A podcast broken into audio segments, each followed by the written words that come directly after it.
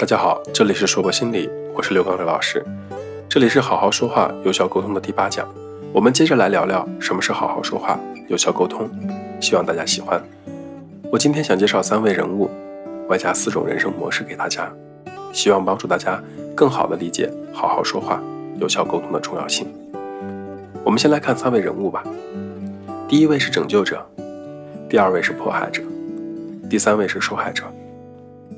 大家一定觉得我疯了，这仨人物和沟通有什么联系？那么，请大家先来听一个故事。一个漂亮可爱的小男孩，被一位满脸奸笑、高大强壮的男人劫持，囚禁在一间狭小的屋子里。男人正在打电话给孩子的母亲索要五十万赎金，说如果不给，就要将孩子撕票。男孩子看上去正在接受折磨。因为男孩子的母亲没有接受条件，绑匪便将男孩拖到山顶，威胁孩子的母亲说：“如果不在规定的时间内带钱赶到，就到山涧去找孩子的尸体。”那么，故事进行到这里，我想问问大家，在这段故事的描述里面，谁是受害者，谁是拯救者，谁是迫害者？大家可能会说，小男孩是受害者，男孩子的妈妈是拯救者，绑匪是迫害者。那么我们接着往下听故事。在千钧一发之际，一队全副武装的警察赶到，制服了绑匪，男孩逃离了可怕的命运。在这里的故事当中，拯救者不再是那孩子的妈妈，而变成了警察。可戏剧性的反转剧情就发生在小男孩被解救的时候。小男孩说：“你们真是多此一举，我们在拍电影呢。”这个时候，角色间有了有趣的变化，原本是拯救者的警察。在故事的这里，变成了迫害者，破坏了一场电影的拍摄。原本是受害者的小男孩，却变成了电影中饰演绑匪男子的拯救者，因为他被警察当作坏人给制服了。这段故事来源于我非常喜欢的一门专业课——心理治疗当中的一段描述。我为什么想讲这个故事呢？我希望大家明白，每个人都有可能是受害者，也可以是自己的拯救者。同时，还可能不自觉地扮演了别人人生故事里的迫害者。就像我们在沟通中的一条原则：当你觉得被人言语伤害的时候，需要考虑一下自己是否先发出了伤害别人的信息。当然，关于沟通分析这个戏剧三角形，如果展开讲，可能要讲好久。我们就拿生活中沟通中常见的受害者心理和大家进行探讨。我不知道大家在日常生活中有没有见过这样的一群人，不管发生了什么事儿，总觉得自己是受害者。你问他为什么不工作，他会说工作都没有适合他的。你问他为什么不和别人交朋友，他会说别人都在利用他，在欺负他。你告诉他他可以让自己变得更好，他会说为什么没有人帮他来做这一切？简单的说，觉得世界欠他的。我就遇到过一位这样的朋友，在和他的对话过程中，对方大倒苦水，哭诉自己婚姻里有多么的不幸福，丈夫多么的不疼爱自己，自己和孩子如何看着公婆的脸色度日，自己的朋友们如何算计自己，娘家爸妈如何为难自己，自己是多么的不容易才撑下来。简单的说，自己是受苦受难的白莲花，全世界。都是来伤害自己的。如果你觉得全世界都在伤害你，那么只有一件事儿，就是你病了，而且病得不轻。这就是典型的受害者心理，因为觉得自己是受害者，总觉得别人亏欠自己的，和人相处起来自然就有了很多的不痛快。也正因为深刻的明白这个道理，我特别喜欢蔡康永在他的那本《蔡康永的说话之道》里面这样的一段文字。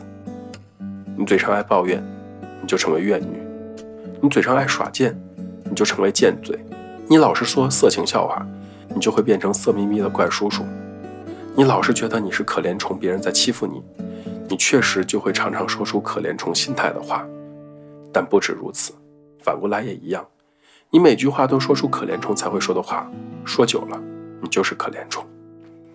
做心理咨询师的十年里，我在咨询室里也见过很多的人。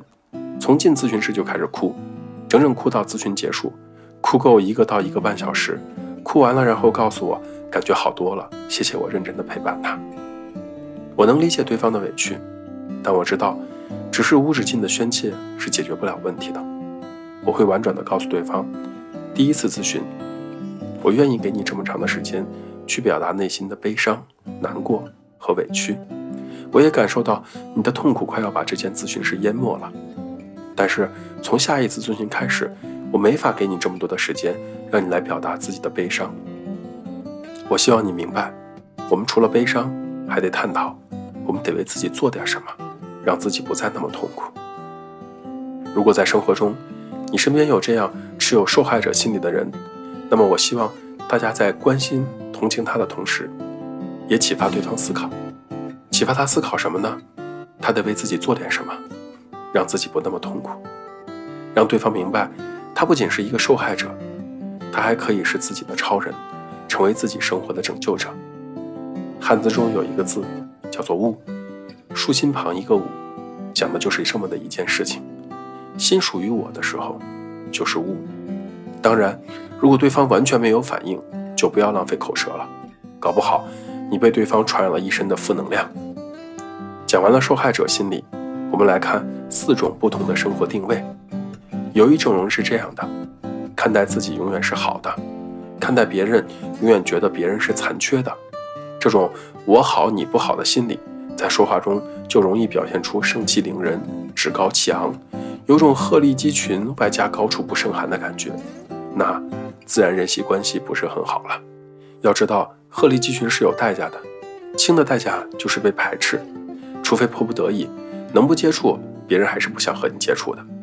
严重点的话，这群鸡用他们的喙把这只鹤啄倒、啄死，人生就畅快了。因为当我们有了共同讨厌的对象，我们会变得异常的团结，而我们的小恩小怨反倒变得不那么重要了。第二种人是这样的，看待自己都是污点，感觉自己是从泥里爬出来的，而且别人都是用了立白洗衣液变成了幻彩的，看不到自己的优点，只看到了别人的优点。这种我不好你好的心理，看起来人际关系很不错，可是往往是以恶心自己、成全别人来完成的。不知道。持有这种心理的人有没有想过一个问题？如果你真的那么不好，别人为什么要和你交朋友？其实幸福很简单，不折腾自己，不为难别人。第三种人更有趣了，一边觉得自己糟透了，一边觉得别人也都是脏东西。这类人不停的喜欢批评和指责，也因为喜欢批评和指责别人，才让自己原本糟糕的人生看起来没那么差。在心理需求上。喜欢指责的人，通过指责让自己看起来没有那么糟糕。最后还有这样的一种人，叫做“你好，我好”。这可不是某广告里面的广告语，而是这类人可以看到自己的美好，也看得到别人的美好，内心充满了愉悦感。能达到这种状态的人呢，大多数也充满了创造力，生活的比较幸福。其实我们从小到大学的那句话“你好，我好，大家好”是错误的。从心理需求的角度而言，它是错误的，而正确的表达应该是“我好，你好，大家好”。什么意思呢？如果我们看待自己的角度是偏激的，是扭曲的，看待自己的角度可能是不那么有光彩的，我们怎么能正确的看待自己，看待别人？我们自己状态都不美好的时候，怎么可能觉得别人是美好的？所以，从心理需求的前提应该是“我好，你好，大家好”。当人和人在沟通中地位上没有屈辱感的时候，那么就开启了你好我好的模式。而我们好好说话、有效沟通的系列课程，就是希望通过调整大家的说话方式，帮助大家形成良好的、有建设性的生活定位。通过学习沟通与表达，使沟通的双方可以积极的面对有益的冲突，正视分歧，从中成长，改善自己的人际互动。这里是硕博心理，这一讲的内容到这里就结束了。希望大家持续的关注我们好好说话、有效沟通这个系列的沟通心理学的内容。谢谢大家，再见。